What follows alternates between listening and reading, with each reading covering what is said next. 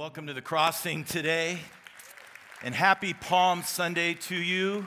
We don't have any palm leaves today. How many of you grew up doing the palm leaf thing in church? As a kid, I used to be the one doing that. If you'd like to, you can go in the courtyard, climb a tree, and grab a palm leaf. Um, the security will give you about 30 seconds to get up the palm tree before they yank you off of there. But happy Palm Sunday. Want to welcome you if you're watching from a microsite. Want to welcome the Southeast Campus um, on this Palm Sunday and all that's happening there. It's incredible, incredible stuff. As Mark mentioned, next week is Easter. Take advantage of this week to extend an invite. There are cards still remaining at all of our exits as you leave today. Those are tools for you to use. We'd encourage you. Um, there's somebody at your workplace, at your school, in your neighborhood, in your sphere of influence that's really looking for an invite. They may not know it, um, but extend it to them, and it'll be an incredible, incredible weekend next week. Well, today I want to take you back for just a moment to elementary school, maybe middle school, probably not high school because they would never trust a high schooler to do this exercise. Remember when you would show up for class and the teacher would say, We're going to have a pop quiz. Take out a pencil and a blank piece of paper, put all of your stuff away, and there would be a noticeable sigh in the room. But then the teacher would say the magic words You're going to get to grade your own paper and everyone would get very excited. The moral dilemma that would now come. So, I'm to give you a chance to do that today, to grade your own paper. We're to do something kind of fun. I mean, seriously fun. We're to have a little test here. It's, it's, it's amazing as you grade your own paper because this exam is actually only one question. So, you don't even have to, you don't even have to write it down. Everyone can handle it. Here's the question of today I want you to ponder. On a scale of 1 to a 100, how good of a person are you? All right, don't answer right away and don't lean over and ask the person next to you. Just hold for a second, all right? Now, like, let me give you some scale. Zero to 10 is the lowest. You're a loser, you're a sinner, you're the worst of all the worst. You're terrible, all right? A hundred is perfect. You're almost like Jesus. And in case you're wondering, no, you are not a hundred, all right? So let me, just some more perspective. Again, you're pondering your number right now. If you're on the low end, you would be like an axe murderer, Hitler, people with five cats, Dodger fans, stuff like that, all right? So if you're if you're on that end of the scale, that's where you're at. If you're if you're on the higher end, you'd be like Mother Teresa, Billy Graham, your grandmother, those types of people, all right? Here's what I want you to do I want you to lean over and tell the person next to you, all right? Just tell them what your number is, okay? Tell them. Some of you are trying to defend, some of you are next to your spouse and they're like, no, no, no, no, you're way off, all right? Some of you are trying to do that. Here's what I want you let's just get transparent. I already got you, you're grading your own paper. Let's, let's just get transparent in the room. Here we go, all right?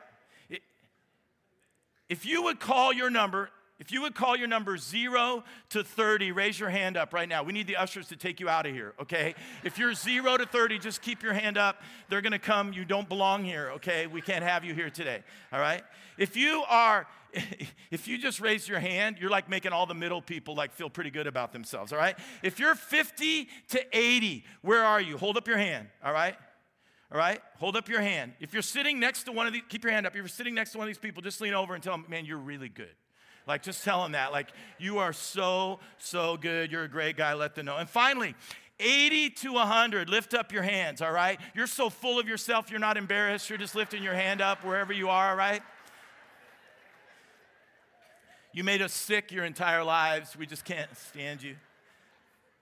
Now, here's the deal this exercise really elicits two reactions, okay? Whatever number you picked, it, it, it's either if you're on the higher end, it kind of gives you a superiority complex, all right? Whatever your number is, you look around at the people who judge themselves lower and it makes you feel better about ourselves. I'm better than them. I'm here at church. I give occasionally. I try to help my neighbor. I haven't killed anyone lately. I don't cheat on my taxes as much as others do. I feel pretty good about myself, all right? So some of us, we get this superiority complex when we grade our own paper as far as how good we are. Others of us, we're on the other side of things. When we give ourselves a grade, we have an inferiority complex. Our response to that question is we feel worse about ourselves. It reinforces the inferiority complex we're already struggling with. All right, moms in the room, you know what I'm talking about. There's always that super perfect mom at school She pulls up to drop her kid off and her hair is perfect at 6:30 in the morning. Her house is perfect, her kids are perfect, her husband is perfect, and you know you're supposed to love her but you secretly hate her guts. It's the truth, right? And you look at her and you feel so inferior. Guys, it's always the dude who has his finances seemingly perfectly in order. We're struggling. His stocks are skyrocketing. He just bought a new boat and he's putting addition on his cabin in Utah, right? And so you look at his life playing out and you feel inferior. And spiritually, which is the most important thing, this as well often happens to us. We go through this process of sort of pseudo qualifications to look around and to somehow feel good about ourselves in a way that we can be accepted or be closer in our relationship with God to be good enough. And most of the religions of the world buy into this test and are based on this so called good factor. Life is about, for most beliefs, trying to rank somewhere between 80 and 100 on the scale and somehow do enough good things to live up to some standard. If you do pretty well and you do and you get a good verdict, you'll enter into heaven or nirvana or something like that. But Christianity, especially as we head into this most important week, is completely different. C.S. Lewis put it this way. He said the central Christian belief is that Christ's death has somehow put us right with God and given us a fresh start. No matter where you just graded yourself, it doesn't matter in this moment because the cross is the central focus and it is not just a symbol, but it is significant and it is sufficient for all of us. And if the cross is true, our score that we just did on our own self scored analysis becomes completely irrelevant and absolutely insufficient in the shadow of the cross. And over the last three months, through the book of Mark, we've been walking through Christ's life, observing and learning about all the twists and turns. We've discovered his true identity and his true purpose. And all of these discoveries have led to this moment this moment, which is the culmination of why Christ came. And today, we head up a steep hill where crosses will soon be lifted, one of which Jesus will be on. But in order to fully understand this climactic moment at the top of this hill, I want to take us on a brief journey away from the hill today. I'm just going to kind of twist you a little bit here today. And I want to take you instead of to the hill to begin with, instead, I want to go into the desert into the, into the desert, the hot desert, to discover the why and the how of the cross. And to do this, we're not even going to start in Mark. We're not even going to start in Mark today. And we're not going to start at the cross, but actually, we're going to fast forward beyond it. Our journey today begins not at a hill known as Golgotha, but in the middle of the desert with an Ethiopian. I want to invite you to turn to the book of Acts, the Acts of the early church, specifically to the eighth chapter. And I want to read this story together, and I'm going to steer you into a way that, that will hopefully illuminate why the cross is so significant and so sufficient for us. As you're finding Acts chapter 8, I want you to understand that we are intersecting this story of this Ethiopian as he's on his way returning from a visit to the city of Jerusalem where his intent was to worship, and he's now on his way back home, and he is in the middle of nowhere. Hang in with me just for a moment, and you'll understand how it all ties together. It begins in verse 26. It says that an angel of the Lord said to Philip, Philip was one of the leaders of the early church. He said to him, Go south to the road, the desert road, that goes down from Jerusalem to Gaza. So he started out, and on his way, he met an Ethiopian eunuch an important official in charge of all the treasury of the Kandake, which means queen of the Ethiopians. He was part of the part of the inner circle of the queen of the Ethiopians. This man had gone to Jerusalem to worship and was on his way home, sitting in his chariot, reading the book of Isaiah the prophet. And the Spirit told Philip, Go to that chariot and stay near to it. Now let's be clear, we pause for a moment. The trip from Ethiopia to Jerusalem, especially in those days, was difficult and long, and you needed a really strong reason to undertake it. The significance of that was this man must have been searching, must have been seeking, trying to deal with something in him that was in turmoil as he made his way to this holy city. Perhaps he was deeply dissatisfied spiritually, but something made him get in his chariot and go all the way to Jerusalem from his home. Now, there's a lot of reasons for this guy to have a superiority complex. There's a lot of reasons for him to judge himself high on the 0 to 100 scale. Here was a guy who was a high ranking official in the government, he was in charge of the finances. He had a ton of influence. He had a lot of things going for him on the good scale, at least as far as the good life scale. But there's a factor that makes his story unique because he was a eunuch. He was castrated. Sunday morning material, right? He was castrated. Not a pretty conversation. But because of this, it's likely that he would have struggled with an interior inferiority complex. So, on the outside, his title and his position would have given him a feeling of superiority, but his physical condition would have made him, at least internally, feel inferior. Anyone who worked in close proximity to the royal family, the requirement was castration. Aren't those working in the White House today glad things have changed? It was a terrible price to pay, especially in a culture that placed such a high value on having descendants. So here was a guy who would have gone all the way to Jerusalem, and the chances are that when he got there, and he went to the place that he thought he was going to be able to worship, that he thought he was going to be able to discover God. He would have been rejected and turned away because, according to the Mosaic law, the fact he was deformed physically would not have allowed him to enter into the most holy of places. He would not have been able to be present in the worship environments. So, after going all that way and traveling hundreds of miles and days of travel, he was turned away. He was scored as unfit he was scored as not good. He was scored as unclean. He was rejected. And now he's on his way back to his country. In verse 30, it says, Philip, this early church leader, this evangelist, he's out in the middle of the desert and he sees this chariot and he runs up to the chariot and he heard the man reading Isaiah the prophet. Do you understand what you are reading? Philip asked. How can I, he said, unless someone explains it to me? He has no idea what he's reading. So he invited Philip to come up and sit with him.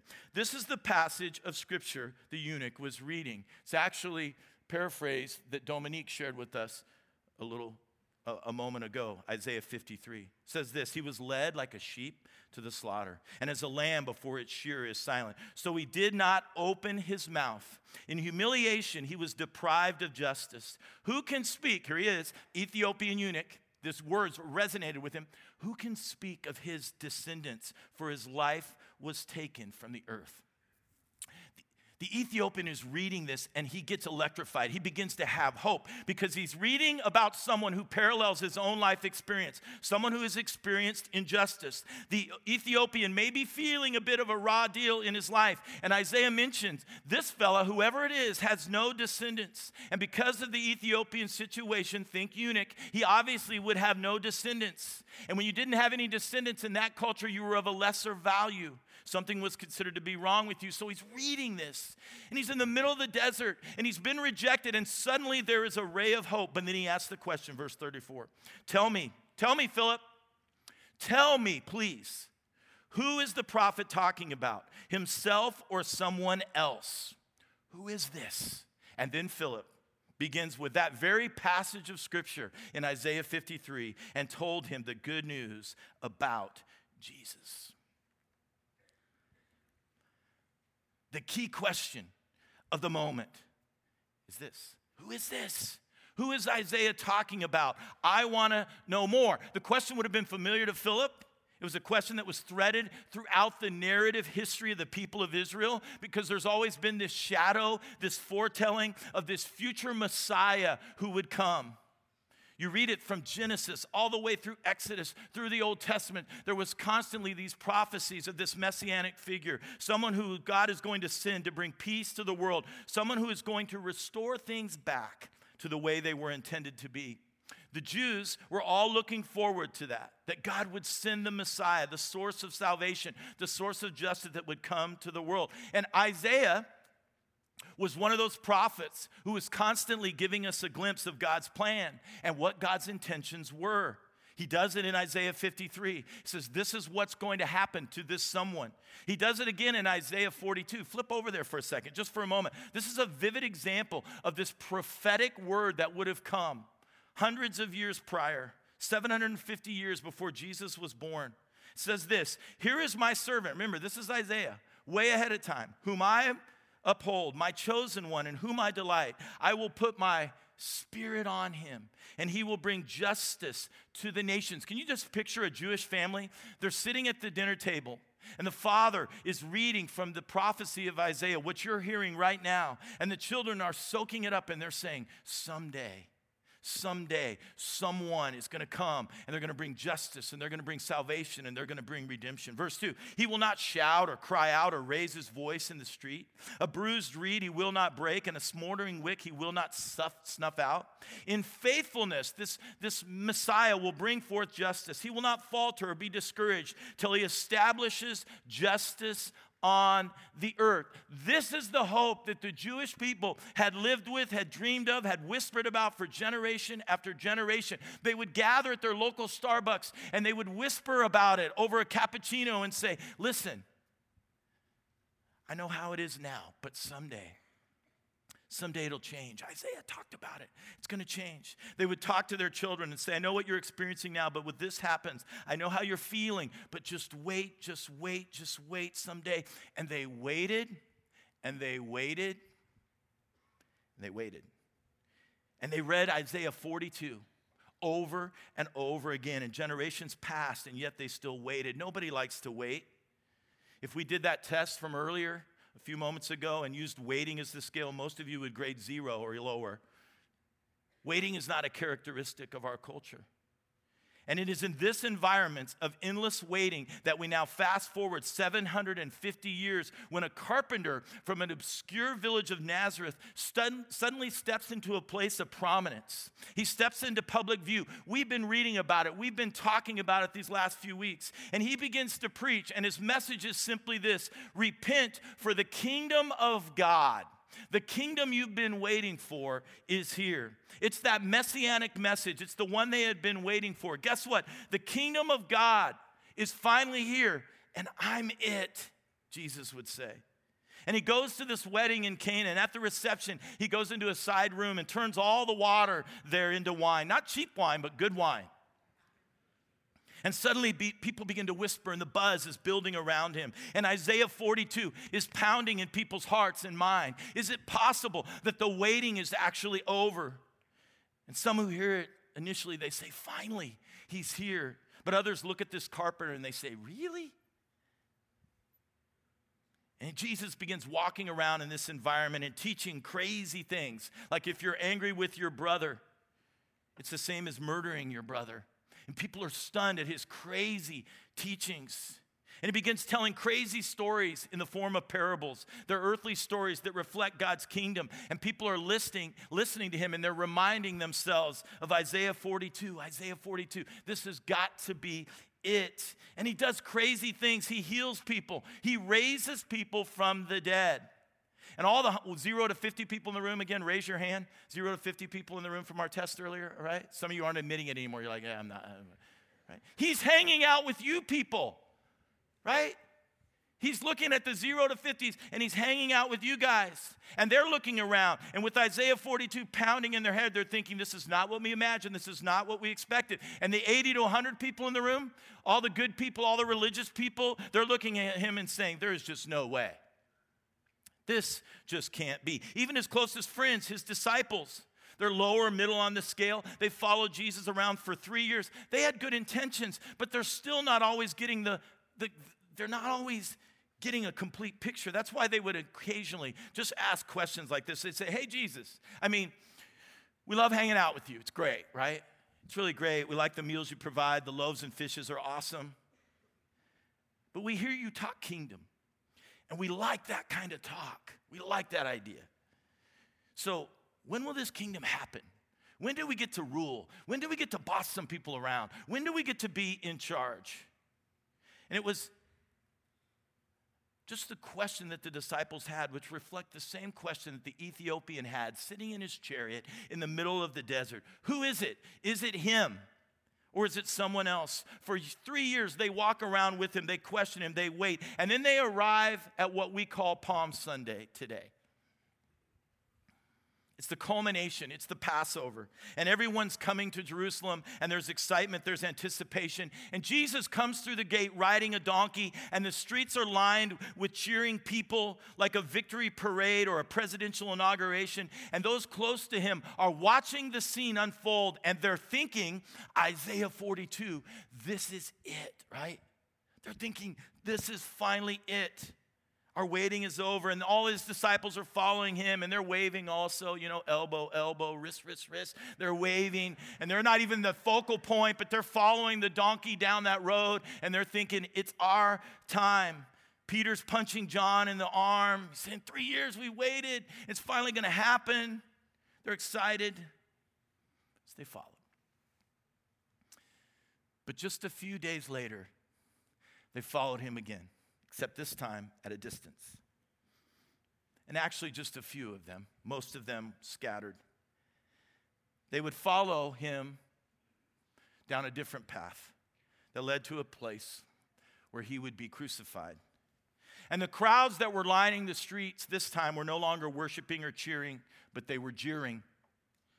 He was put on trial, paraded in front of all the people, beaten, and asked the question Are you the Messiah? Are you who we read about in Isaiah's words? Are you who was predicted to come? And he would simply answer with these words, I am. And he would be violently beaten. And he would stumble down the hill, down the road towards this steep hill where he would carry his cross on his back, and a crown of thorns would be placed on his head, and his forehead would be bleeding. Here is the servant of Isaiah 42 this Savior, this carrier of justice, being violently hung on a cross. This is not what was supposed to happen. This is not how the story is supposed to end. And I want to take just a moment to read this to you from Mark's gospel, and I want you just to sit. You don't need to read it, just hear me.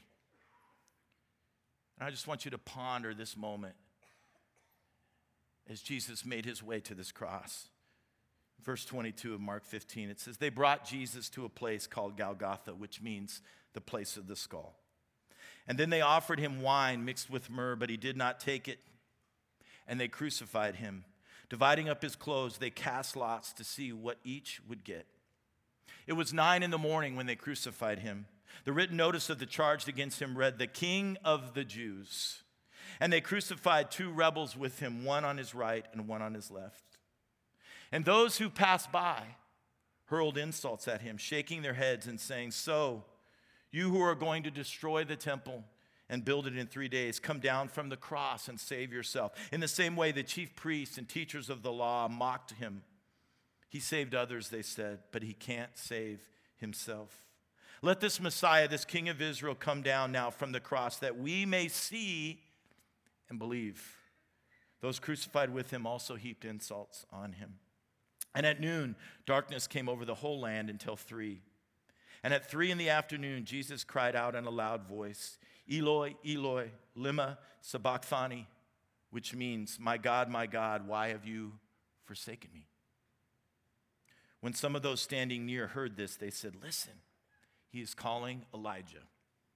When some of those standing, someone ran and they filled a sponge with wine vinegar and they put it on a staff and they offered it to Jesus to drink. Now leave him alone, they said. Let's see if Elijah comes to take him down. But with a loud voice, he breathed his last. And John records that Jesus' final words were, It is finished. In the Greek, that term is a term we know as tetelestai tetelestai. It's a legal term. It means paid in full. Paid in full. So if someone had a debt that they couldn't pay, in those days, they would be thrown into a Roman prison, and the certificate of debt would be placed on the wall next to the prison cell where they were. And they would serve their time for as long as it would take until, or until someone paid off their debt. But when the moment came for them finally to be released, the Roman guard would come and they would unlock the door to the cell and release the prisoner.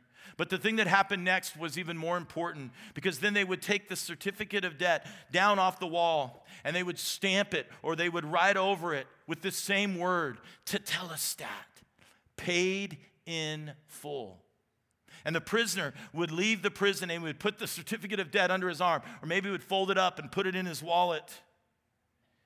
And if anyone would ever bring up that debt again, he would say, No, no, no, no, no. He would pull it out. He would say, Tetelestai.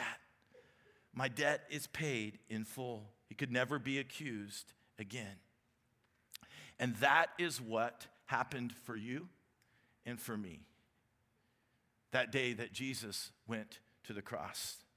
And when he said, It is finished, Christ took your certificate of debt at that moment in history. Christ took my certificate of debt at that moment in history. Paul describes it this way He said, When you were dead in your sins and in the uncircumcision of your sinful nature, when you were a zero to 10 on the good scale, when you were a 90 to 100 on the good scale, doesn't matter.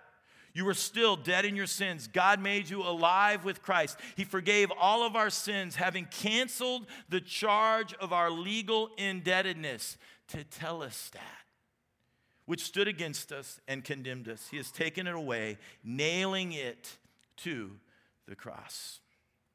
Everything that Jesus was sent to do had been completed, but not in a way that was expected. The servant of the Lord from Isaiah 42, who was supposed to bring an end to violence, instead became a victim of violence. Who was supposed to bring an end to injustice, instead became a victim of injustice. No one was waiting, no one was watching, no, was, no one was anticipating this move by God, and yet it is finished. And now this Ethiopian sits in the middle of the desert pondering this scenario, asking the most important question of all Who is this? And Philip steps up into the chariot and says, I'm so glad you asked. And the eunuch realized the length at which God had gone in experiencing a voluntary, violent death to forgive and receive him. It changed him. So much so that what was happening personally in his heart, he declared publicly as he found a body of water out in the middle of the desert. He said, I want to be baptized now. It has the power to change us as well, guys. In the midst of his brokenness, God redeemed the Ethiopian. In the midst of your brokenness, God redeems. In the midst of his surf, searching, God redeemed the Ethiopian. In the midst of our searching, God redeems. In the midst of his darkest days, God redeemed the Ethiopian. And in the midst of today, which might be your darkest, God redeems. The Ethiopian story is your story. It's my story. It's our story. And your score and my score is insufficient except for the presence and the interruption of the cross in our life. This cross is God's unexpected answer to the question of who He truly is and how His grace truly wins. Truly wins. On the cross, Jesus is saying, My kingdom that I'm inviting you into is a kingdom that redeems. It's not of this world, it's completely different.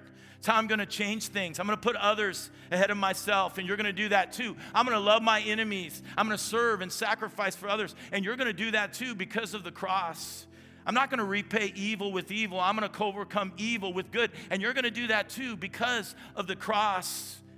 I'm going to give up my power in my life but my revolution, Jesus says, comes without a sword. It is the first and last revolution. And the cross is the vehicle that God used to deliver his grace for those on the one end of the scale and those on the other. For those who followed Jesus for three years and those who discovered him in a chariot in the middle of the Mideastern desert. The cross is God's unexpected answer to the question of who he truly is and how his grace truly wins. For God so loved the world that he gave his only son, that we should not perish, but have the opportunity for everlasting life.